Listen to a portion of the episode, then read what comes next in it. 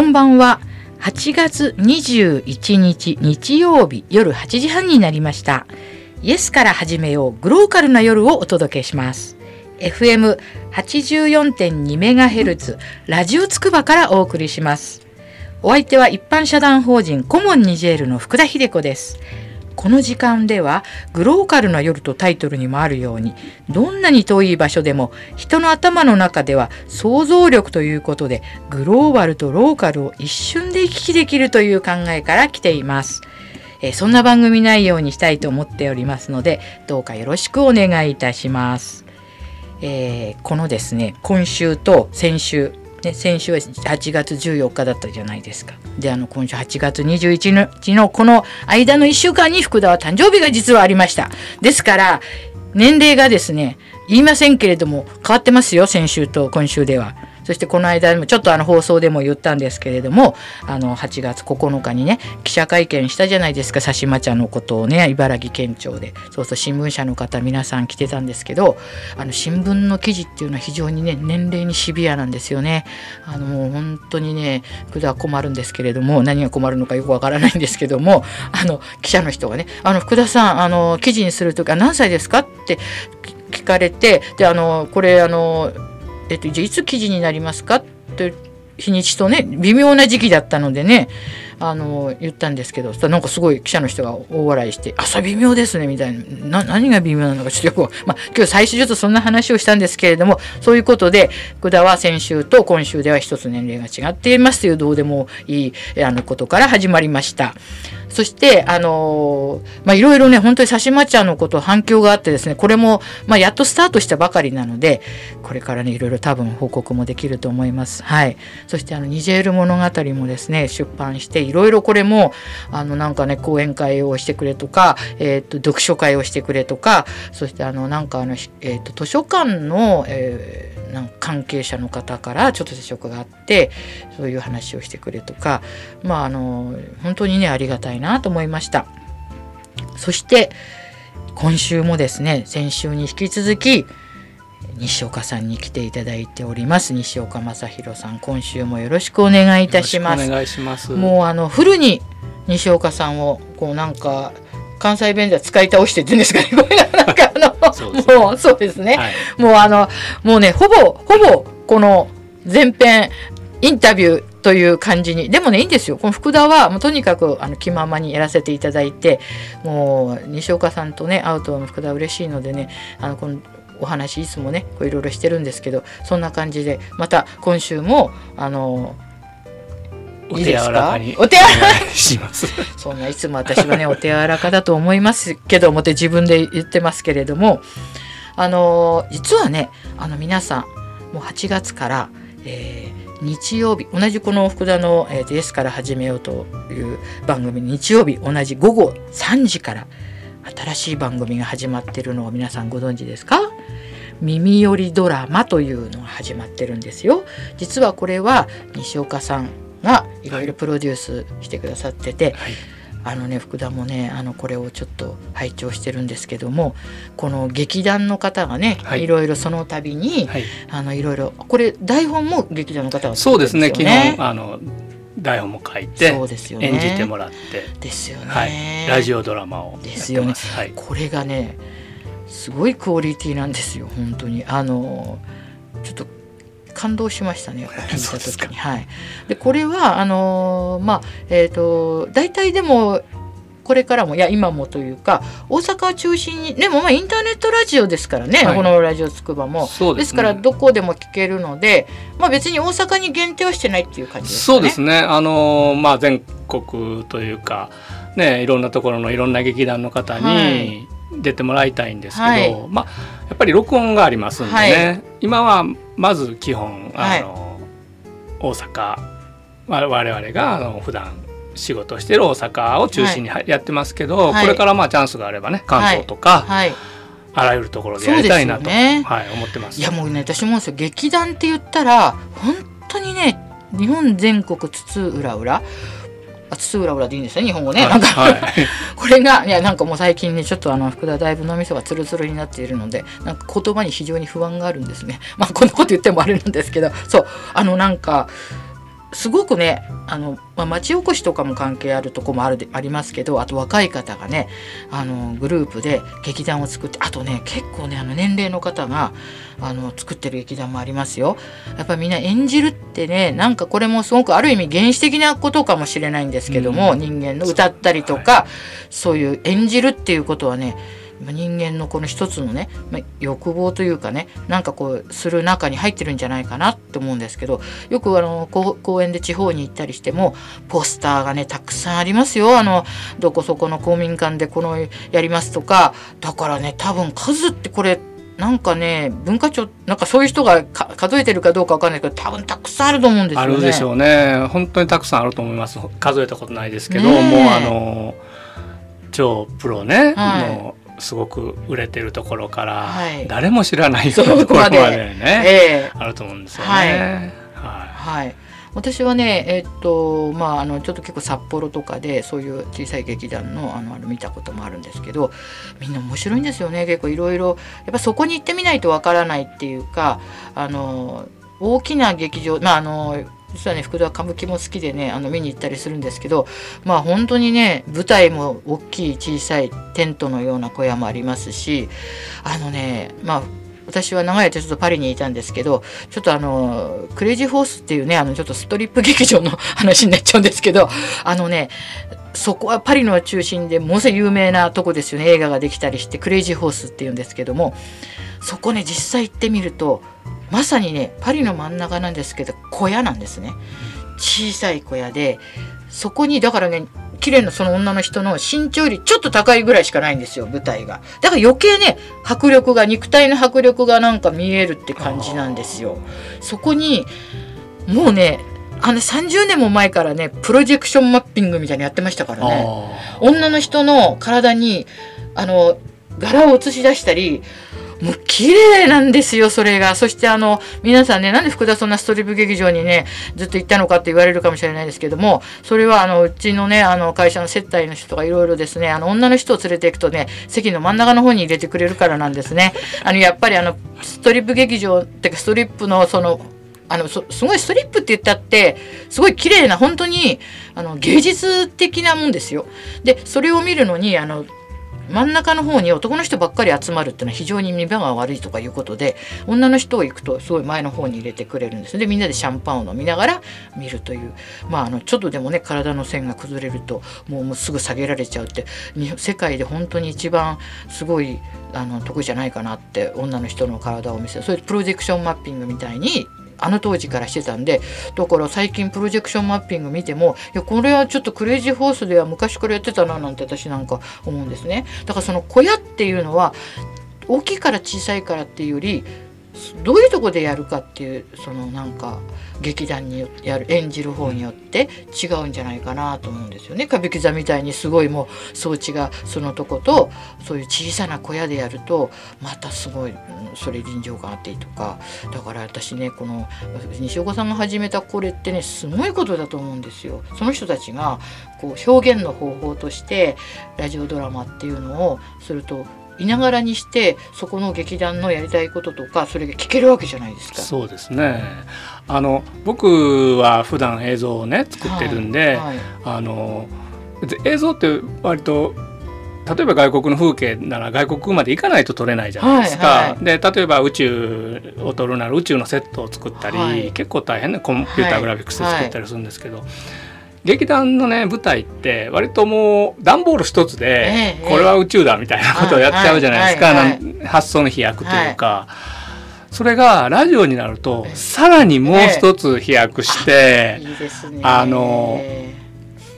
キーワードですけど想像力さえあればもう何でもできるし、どこへでも行けるしね。だからそういう意味ではね聞いてる人も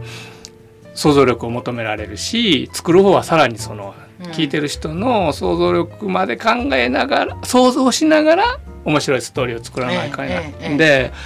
いや面白いなと思うんですよね。これ作る方はね制作の方は本当大変だと本当に大変なことだと思います。でもその分これはねなんか新しい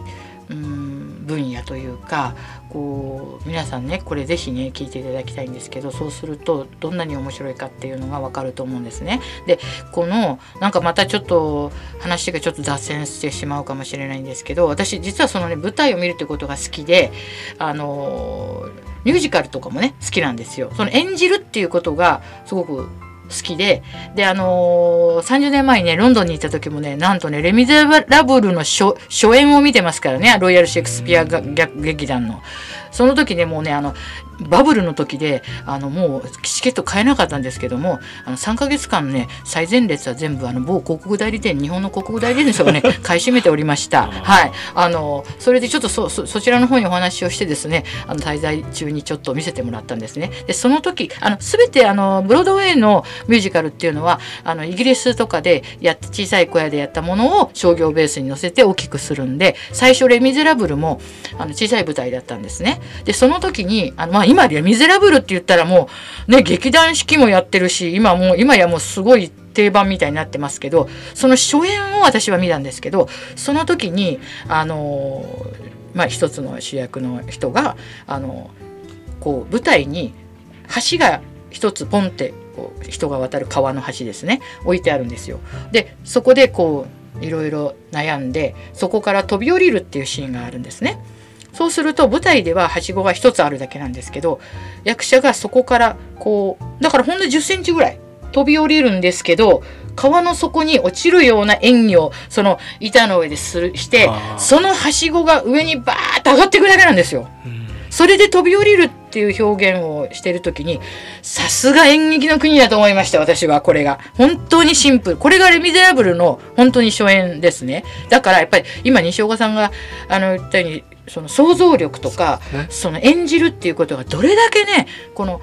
世界を広げるかっていうことで、だからこの本当に耳寄りドラマの最初のね初回もそうなんですけど、なんかね情景がこの浮かんできてドラマで、これはね皆さんねすごい面白いですからぜひね聞いていただきたいと思います。はい。でこれあれですかね、今後もいろいろ今まだ計画なさってる回数とかもあると思うんですけど、はい、今どういうふうな状況ですか？こう例えば、劇団の方とかが今、募集しているので、そうですよね、募集しているので皆さんこの、サイトもあるんですよね。そうなんです、まだホームページは作ってないんですけど、はい、Facebook のページ、耳寄りドラマ のページを作ってますので、検索すると出てきますか？出てくると思います、はい、耳寄りドラマで耳とドラがカタカナなんですよね。で、よりとまがひらがな、はい、耳よりドラマで検索していただいてですね、はい、そこからメッセージで興味があるから出たいっていうふうに、はい、メッセージいただいたらすぐに返しますから、はい、どんどん本当にトライしていただいて、ね、はい、なんかうちこういうことやったことないとか言ってもでもその劇団の方たちがやってみようよってかやってみたいなって思ったら遠慮なく、そうですね、メッセージください。ね、録音とかこうした方がいいんじゃないか、した方がいいんじゃないかっていうアドバイスもある程度できますんで、はい、どんどんトライしていただきたいと思います。はいはい、あとまた日曜日の3時から聞いていただいて、はいはい、すいません、感想とかあればぜひ Facebook に書き込んでいただけると、ね、劇団員も励みになると思いますんで、ぜひぜひよろしくお願いしたいと。そうですよね、はい、皆さんねそういうことですので、この耳寄りドラマぜひね感想、それからなんかこう何でもいいんですよね、なんか反応ね、はい、はい、もう文句でもいいです。文句でもいいですし、何でも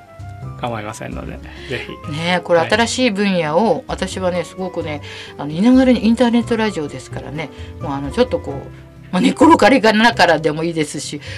テラスでねなんか風に吹かれてでもいいですし、どこでも聞けますので、ぜひね皆さんねこれ聞いていただきたいと思います。毎週日曜日の3時から耳寄りドラマラジオつくばです。よろしくお願いします。よろしくお願いします。はい、ありがとうございます。まあ、そういうことでちょっと最初は今日ちょっと耳寄りドラマのねお話を伺いましたけど、でまたちょっとね今週もまたちょっとこれからまあニジェール物語のこととかまたちょっとねお話をまた続けてお聞きしたいと思うんです。Gloria in excelsis Deo et in terra pax hominibus bone voluntatis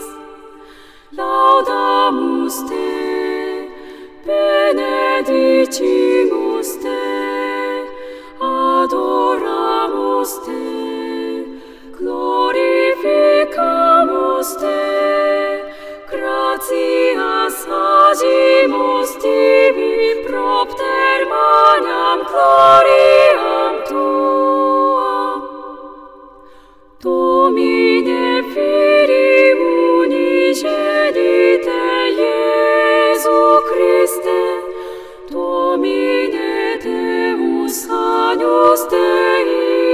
Filius Patris, qui turis peccata mundi miserere nobis, qui turis peccata mundi suscipete precationem nostra, qui sede, sede, statrem patris miserere nobis, quoniam tu solus sanctus, tu solus dominus, tu solus altissimus Iesu Christe, cum sancto spiritu in gloria Dei Patris, gloria in excelsis Deo et in terra pax hominibus bone voluntatis.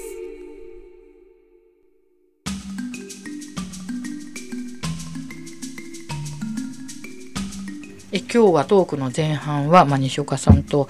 耳寄りドラマの話をしたんですけど、後半はちょっとまたねニジェール物語の話とあとちょっといろいろですね、もうせっかく大阪から来ていただきましたので大阪人のお話とかもねちょっと本当私聞きたいんですね本当に。じゃあちょっとでニジェール物語もCD にね神野さんってねまた素敵なねもう声の方でねもう本当にね収録の時も私ね、はい、ちょっと立ち会わせていただいたんですけど、またバックに流れる音とかもねあれ私講演会でねちょっと流させていただいたら、はい、泣いてる方がいました。あ、そうですか、ね、もう浸っちゃってその雰囲気に。それでその方がねアルピエンヌでね私の幸せはね私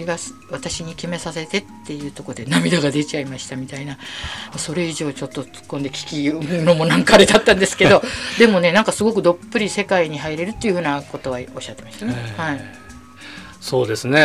神野さんっておっしゃる、はいこの方ももともとというか本職はテレビのコマーシャルなんかのナレーションをされてる方なんですけど、ちょっとご好意で、呼んでいただいて、はい、よかったですねっていうかいいですねやっぱりね、ちょっとその CD 流した時もその講演会場でいやプロの方は違いますねとかって皆さん、やっぱり読むってね誰でも本当に本をね読んで聞かせるとかいうことってある意味簡単にできるじゃん読むということはね。でもやはりああいうふうに、CD でそれに集中して聞くにはなかなかこれはやっぱり違うんですよ ね。 そうですね。展覧会のね、はい、大阪と東京でやった時も、はい、ニジェール物語の世界展、はいはい、BGM で流してたんですけど、はい空間が広がるようなねこれもやっぱ想像力というかね、効果があるんですね。素晴らしいですね。そうですね、はい、本当にね、歌もね、歌う人によってすごく違うじゃないですか。だからやっぱりこのニジェール物語も神野さんの世界っていうか読んだ感じがすごい満ち満ちて、すごいいいなと思いました。はい。ね、ありがたいです本当にね。こうニジェール物語もいろんな、読み聞かせの会みたいなこともしていただいてる方もいますし、演劇みたいにねしてる方もいらっしゃいますし、なんか皆さんのね多分想像力を刺激して、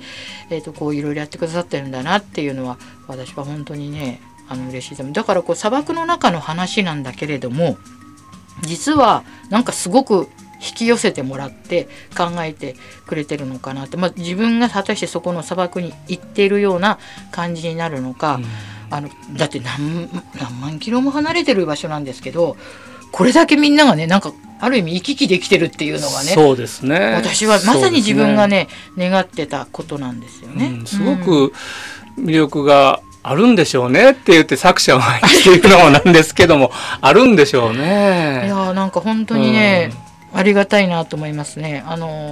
学校とかで学校関係で講演したりしても、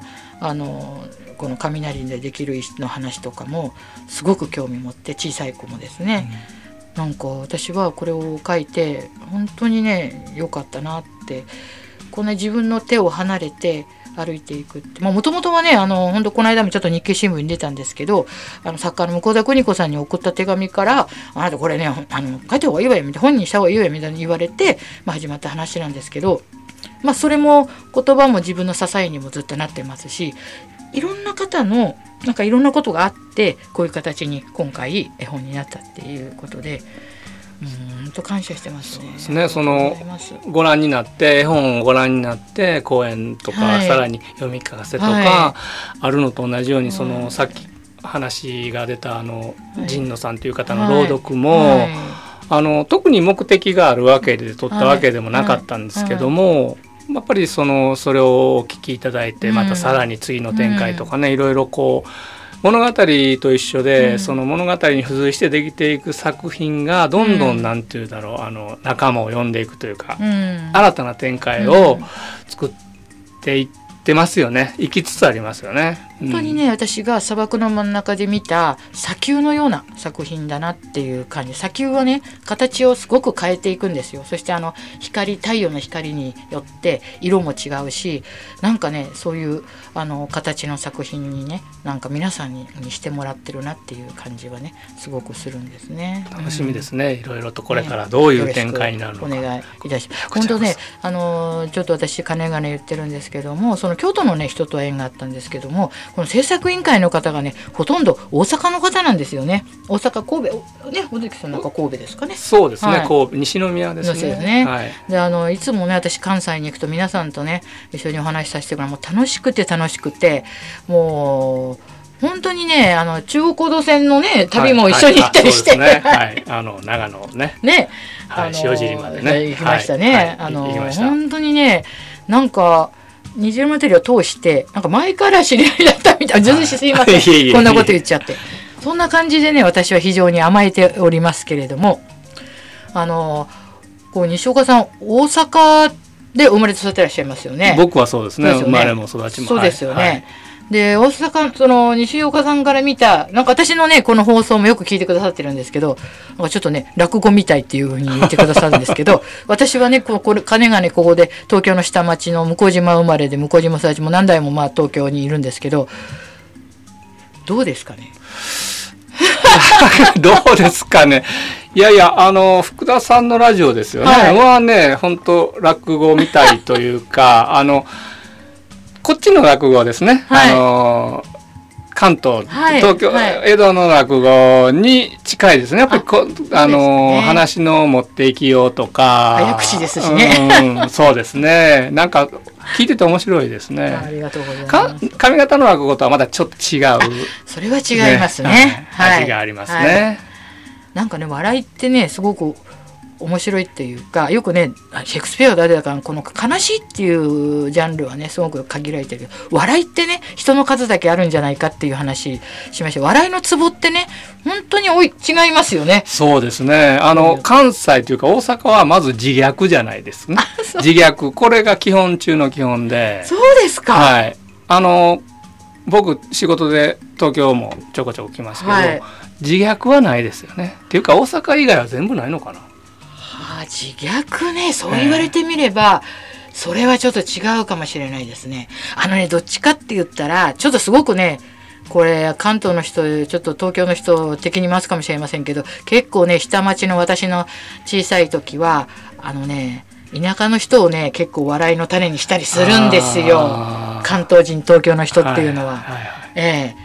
あれねいいんだか悪いんだかって感じしますけど、まあ大阪でもねもちろんその人を笑ったりっていうのもあるんですよね、うんうん、人の不幸が一番面白いって言うじゃないですか、うんうんうん、でもまあまずその前に自分を笑うっていうね、すごいこれ奥が深いですね。でもこれなんか後半になってこの奥が深い話に突入してきましたけど、これはもう大阪の基本ですよね。ちょっと違かったらごめんなさいね、はい、大阪とか行くとね、なんかね大阪の方がなんかそんなもう大阪の人信用したらあきまへんでみたいなことねなんかね最初に言われる時あるんですよ。なんかこうそんなこと思ってもいないのに、なんかね自分たちのことをこう言うっていうのが関東の人にしてみると新鮮ですよね。多分ねそれは大阪人が人を騙すとかそういうことではないと思うんですよね、うんうん、ただそのなんだろう、本音で生きてるというか、自分がなんか失敗したら美味しい美味しいってよくね、芸人の方言うはりますけど、美味しいんですよね、なんか失敗して笑われるのがなんだか。いやこれ実はね西岡さんが私にね福田筆子さんって書いてきたんですけどカタカナでそれでもう私これ美味しいなって私的には思って言ったら、やっぱりちゃんと下答えしていただいて福田筆子って面白いですねみたいになったんですけどいや本当に私はね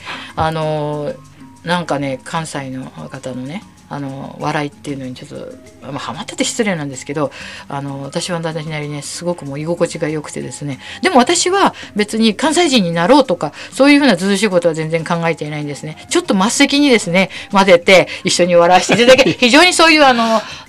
つつましい欲望でございますのでもう、はい、いや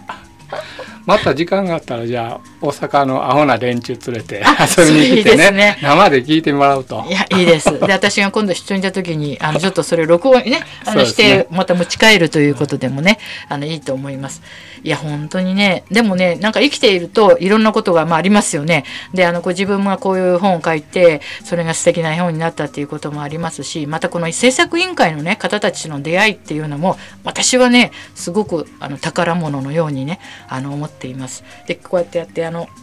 西岡さんに今日はね来ていただいて先週とお話を伺ったのも本当にね私としてはこの宝物のような会になりまして、またぜひぜひまたぜひぜひご登場願いたいと思っております。アホな仲間連れてきますよろしくお願いしますということでねもうなんかあっという間にね時間も本当にこの大変なご負担をおかけしましたけれども、ありがとうございました。またこれからもよろしくお願いいたします。というわけで、またイエスから始めよう。このように今週ももう終盤になりました。高温注意報が相変わらず出ておりますけれども、皆さんお体を大切に、またね来週元気でお耳にかかりたいと思います。では皆さんさようなら、また来週。